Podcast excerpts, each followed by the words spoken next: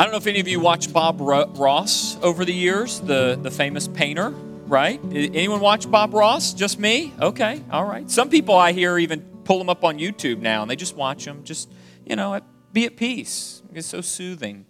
And one of the things I remember about Bob Ross as I was watching him as I grew up was he would put these like odd marks on the canvas when he initially started, and he would begin to describe the landscape or where he was going with the painting. But it just, I couldn't picture what he was doing. It just looked like random marks on a canvas. Now for him, he knew exactly what he was doing. But for me, at the beginning, it just made no sense because it just looked like random marks on a canvas. So I want to just give you an image of what that begins to look like. Let me just throw this up here. I know it's a bit small because of the way it's pictured here. But you see up in that top left-hand corner here, these X's, and this is supposed to be a sky. Now, if you start right there and you say, we're going to just paint a beautiful, you know, beach portrait, and you begin by putting X's, it doesn't look anything like a beach portrait, does it? You got to just continue to walk that journey of the painting. Eventually, you're going to get to the sand and the waves and the horizon with the clouds. But it all starts with some random X's in the sky. Just doesn't look like they fit. And you don't have any idea what's going on. Now, I'm going to suggest that this evolution of a watercolor painting actually has a lot to say or teach us about our passage today. So our passage today is the one place in the Gospel of Mark that most scholars believe that Mark has taken different sayings of Jesus and compiled them into this one passage to make a point about the broader context of chapter 9.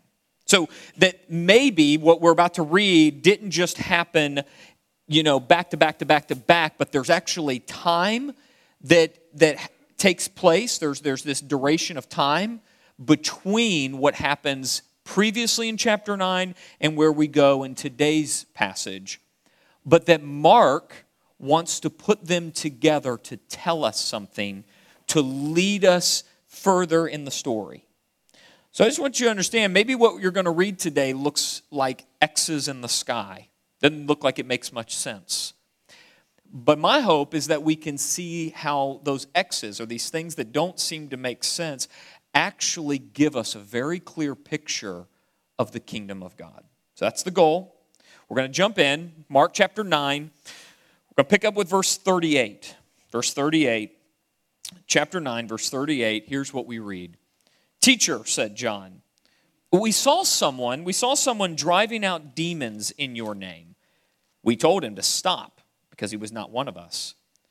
"Do not stop him," Jesus said, "for no one who does a miracle in my name can in the next moment say anything bad about me, for whoever is not against us is for us.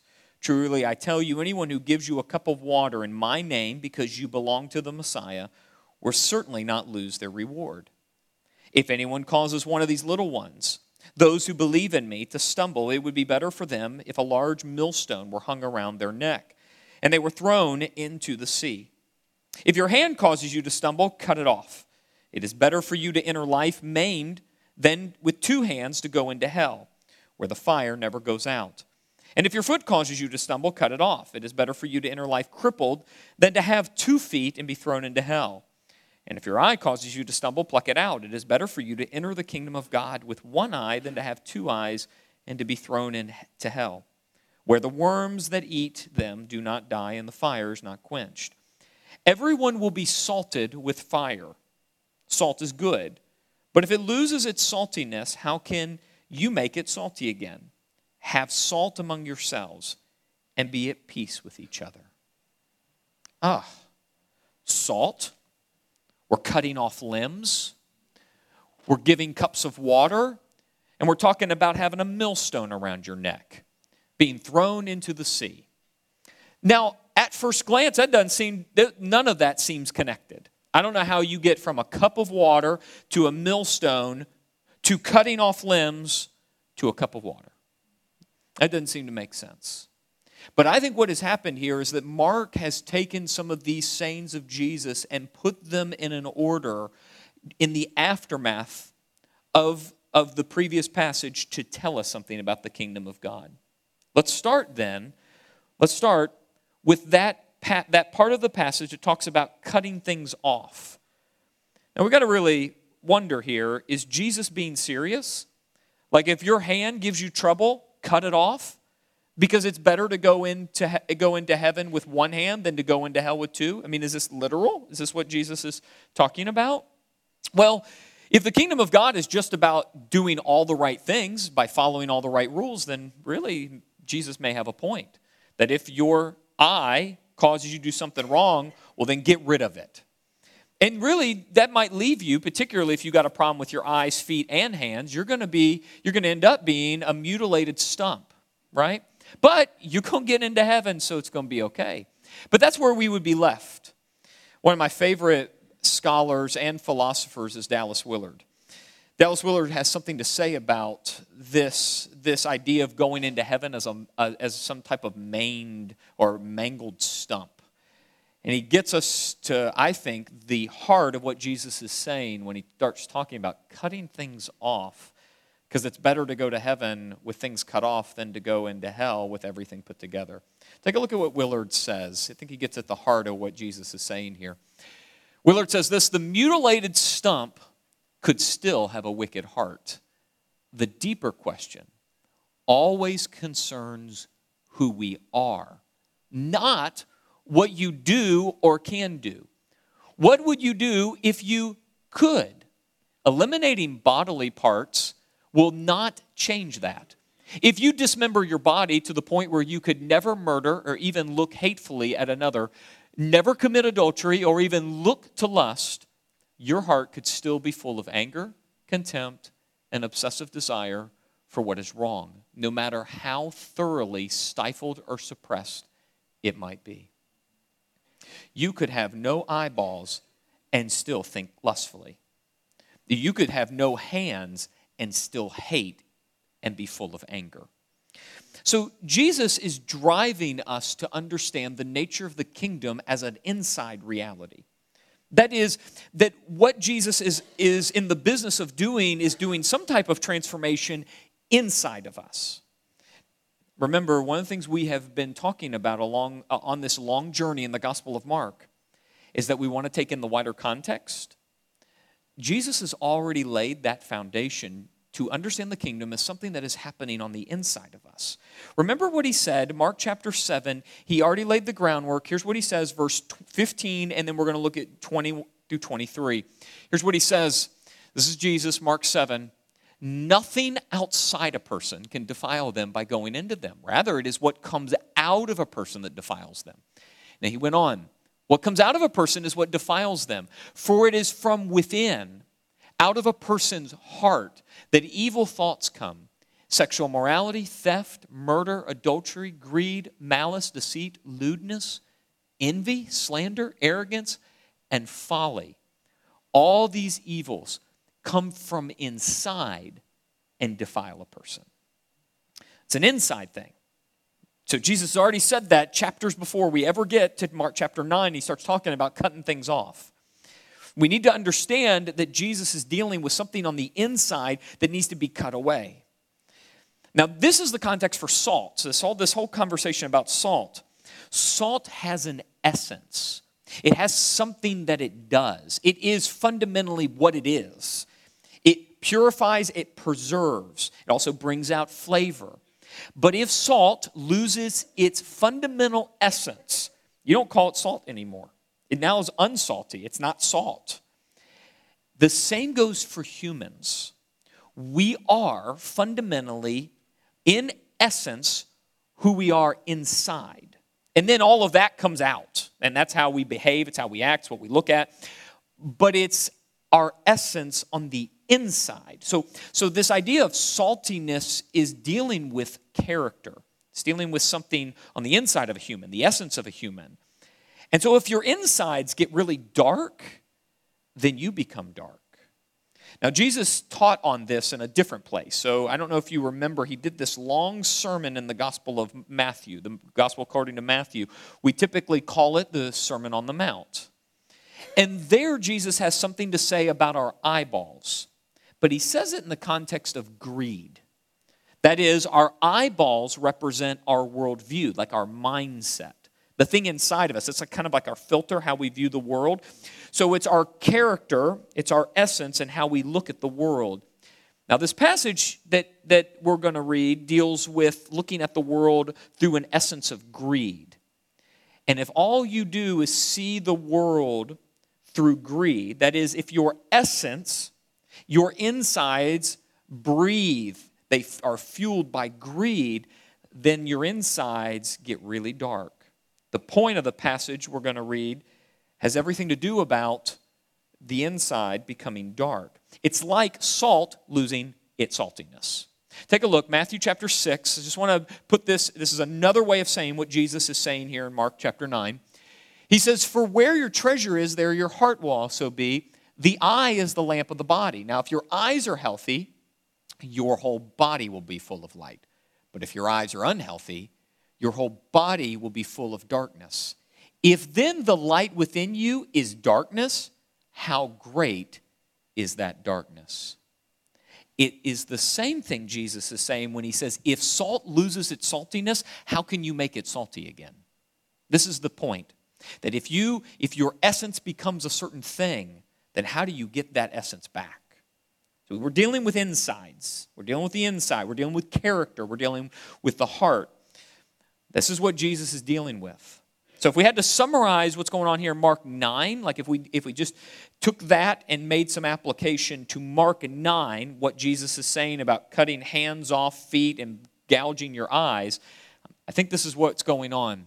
Jesus is warning the disciples that they cannot live in the kingdom of God unless they remove those things inside of themselves that are causing stumbling. Okay, that cause stumbling.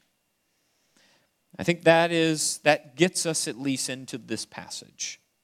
That's what Jesus wants to say. It's a warning about the insides and then removing things that are causing the stumbling.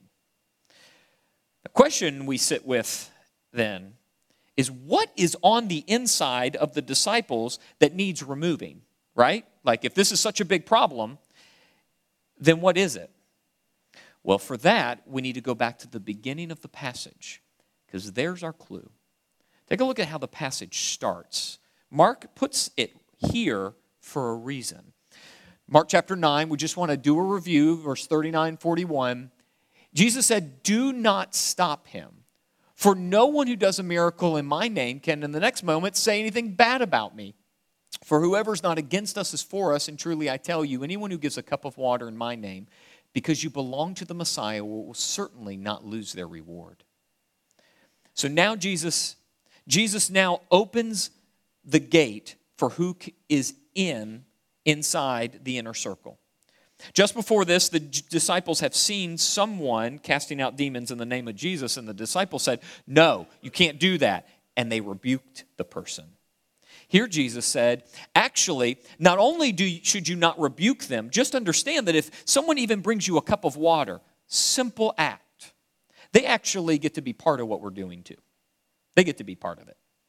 So what Jesus is saying here, let's just make this, kind of summarize it with just a short sentence here. The disciples tried to exclude people from the kingdom of God while Jesus welcomed anyone who trusted him. Now this is a big clue. Big clue. It's going to help us understand what's inside the disciples that needs to be cut out. At the beginning of the passage, the disciples are trying to make sure to keep the inner circle as small as possible. Jesus says, anyone who trusts me, even gives a cup of water in the name of the Messiah, they're in. They're in. They're going to get a reward. Now, I'm just going to make a quick footnote. We got a problem with this still today. Lots and lots of students of Jesus are still trying to exclude people, trying to set the boundaries really, really tight so they're the ones that look good while everyone else is on the outside. Just want to be real careful with that. I think we need to remember that Jesus casts a really wide net for anyone who trusts in him. This is not universalism. This is not everyone saved. But if you come to Jesus, there is an open invitation. There are welcoming arms. Now, Here you have the disciples excluding. And that's the clue to understanding what in the world was inside them. So let's go back to the passage we looked at last week. I want you to kind of open up the context a little bit. If you remember, they had an argument. You remember this argument? Take a look. Chapter 9, verse 31 through 34. Here's the argument. Jesus said to them, "The Son of Man's going to be delivered into the hands of men. They will kill him, and after 3 days he will rise." But they did not understand what he meant, and they were afraid to ask him about it. They came to Capernaum. When he was in the house, he asked them, "What were you arguing about on the road?" But they kept quiet, because on the way they had argued about who was the greatest. What was inside the disciples that needed cut out? It probably has something to do with this argument about who was the greatest. If we had to summarize that passage to get us one step further to our answer, this is where I want us to go. The disciples didn't understand that Jesus had to suffer and die because they didn't want to.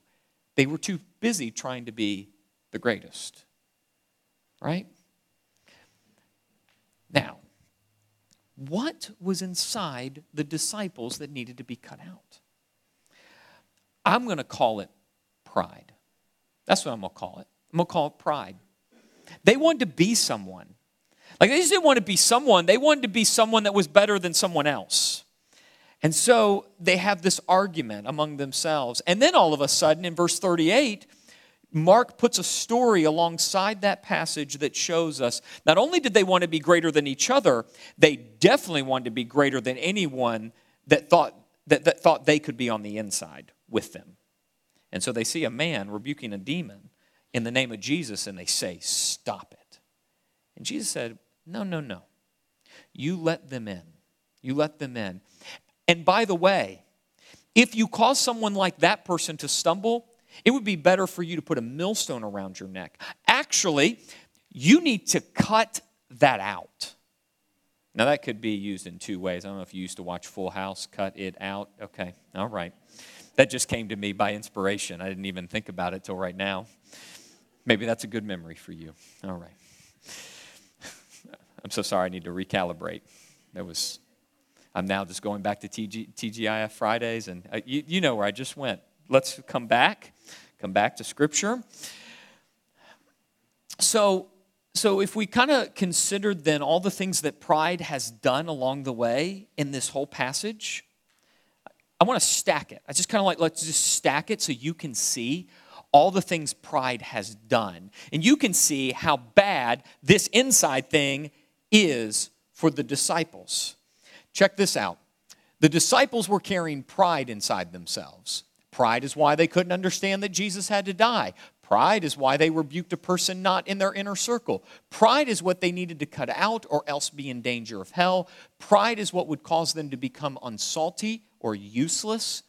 And pride is what would keep them from peace. Pride is what would keep them from peace. Interesting. Jesus ends this passage. Mark records Jesus saying this thing about peace. Verse 50, interesting that he ends right there, where he said, "Be at peace with each other." A key part of peace, and we see this throughout Scripture, but I'm going to just put that right here, like that principle, and just distill it into those few words in verse 50. The peace Jesus is talking about starts on the inside. So this passage that seems so odd with so many different pieces involved really is saying something about a human inside, a person's insides. That is their heart. That's what we're dealing with. And so we're going to have to take some time to really consider how this application hits us as it relates to our insides, our heart.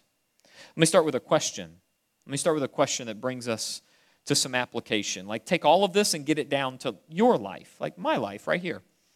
What inside of us is causing us to stumble? what I'm considering here is that actually it's not your coworker that's causing you all the problems. It's not just your spouse or your children or your health. Things that go off, things that go wrong, and then our responses to those has a lot to do with what's inside of us. If we could go back in the slides to the Colossians 3 passage before the application, the early Christians knew that it really comes down to an inside issue. Colossians 3, take a look at what Paul says. This is something he says to the Christians. It sounds a lot like Jesus saying to cut something out. Take a look. He says this, Colossians 3, 5 through 9, put to death, therefore, whatever belongs to your earthly nature. So put to death is a way of removing sexual immorality, impurity, lust, evil desires, and greed, which is idolatry. Because of these, the wrath of God is coming. And he tells them, Paul tells them here, you used to walk in these ways in the life you once lived. But now you must rid yourselves of all such things as these, anger, rage, malice, slander, and filthy language from your lips. Do not lie to each other, since you have taken off your old self with its practices. This is the language of Jesus. That is to cut off a hand or gouge an eye or cut off a foot. This is the same principle at play now among the early Christians. That the way that you and I move forward, the way we keep our saltiness, the way we have a good heart, is that we have to cut away things that are killing us. So let's go back into application in our slides and just take a look at that list, Paul's list. Like if we just had to just see the list, here are some of the problems on our inside, in our heart. Sexual morality, impurity, lust, evil desires, greed, anger, rage, malice, slander. All of those things are sitting inside of our hearts. At some level, one of those is probably taking up residence. It has poisoned part of your character. Now, this would be a really depressing application if we stopped here. I just heard an amen. Amen. Yes, be very depressing. But there's a lot of hope, because when the Apostle Paul wrote how to get rid of all that evil, all those evil things inside of us, all those dark things, he then came after that list with a list of good things. And I think that's the hope that we have to see. So take a look at what Paul writes. So this is Colossians 3 again, but verses 12 through 13, he says, clothe yourselves with compassion, kindness, humility, gentleness, and patience. Bear with each other and forgive one another if any of you has a grievance against someone. Forgive as the Lord forgave you. Interesting, right? So we know that when Jesus said to remove your hand, your eye, your foot, he's dealing with your heart, like stuff in your heart that is keeping you from moving fully in the kingdom of God. That's what he's saying. He's saying you can remove something. He's dealing with the inside. And he ends that passage with a word about peace. With a word about peace. Now, peace is something that happens first on the inside, and then it grows out into our relationships with one another. Interesting that the Apostle Paul, when he describes all the things we can put on, ends that short passage with something about our relationships. And he picks forgiveness. Isn't that interesting that he picks forgiveness? You know, he could have picked a lot of different things, but he picked forgiveness as the thing that was tearing relationships apart. Because you know what happens when unforgiveness, bitterness, when that anger grows inside the heart? All of a sudden, you become angry, not just with other people, but you begin to become angry with yourself. Anger has a way of poisoning every part of us. Reminds me of when Jesus said, if the light inside of you is darkness, how great is that darkness? If unforgiveness grows, it will poison every part of you. And you know how we fuel and feed unforgiveness? we usually prop ourselves up by being the person that is right. We're the ones who have been harmed. We have been offended. And so we elevate ourselves. Another way of talking about pride.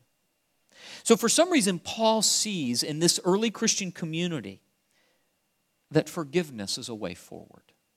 And you know, forgiveness, a form of forgiveness, is giving grace. It's giving grace. It's by just giving unmerited favor to somebody. They don't even deserve it, but you just give it to them. It's giving grace.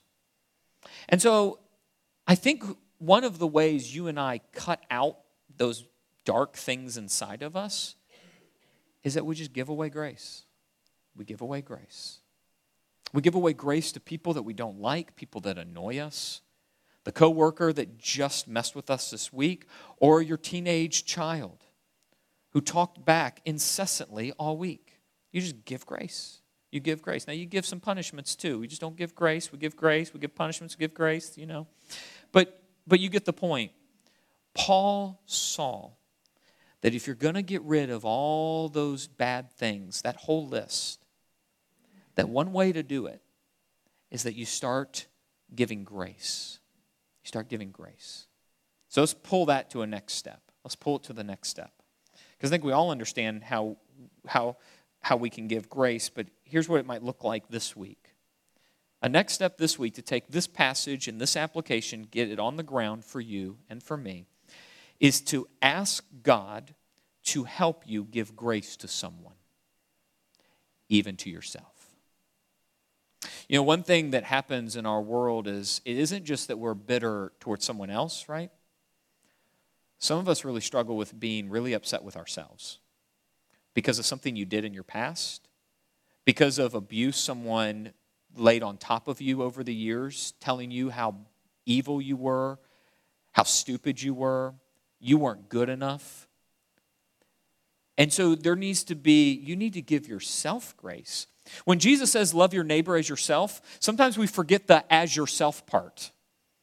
I'm not saying that you and I need to act as like we're gods and worship ourselves, but we do need a healthy dose of self-love. Because the life you have has dignity. It has value because God gave it to you. And so one way to move forward, to cut out these things that would keep us from living fully in the kingdom, one way of cutting off a hand, not your real hand, but that figurative hand, the poison in the heart, is to ask God to help you give grace to someone. And that someone might literally be yourself. Like, God, I have been beating myself up, and that's all you do. Well, you need help. You need help forgiving yourself or having grace with yourself.